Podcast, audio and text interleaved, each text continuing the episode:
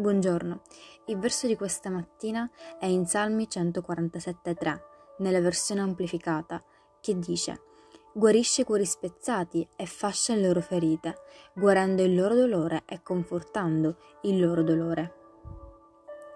Il tempo guarisce tutte le ferite. Non è così. Il tempo non ha questo tipo di potere di guarigione. Ci sono persone che sono sgradevoli ora come dieci anni fa Evidentemente sono persone in cui il tempo non ha guarito le loro anime. Solo Gesù ha il potere di guarire. Quindi se il cuore spezzato e desideri conforto, allora devi scavare nella sua presenza dove i miracoli accadono. Non a causa del tempo, ma a causa sua.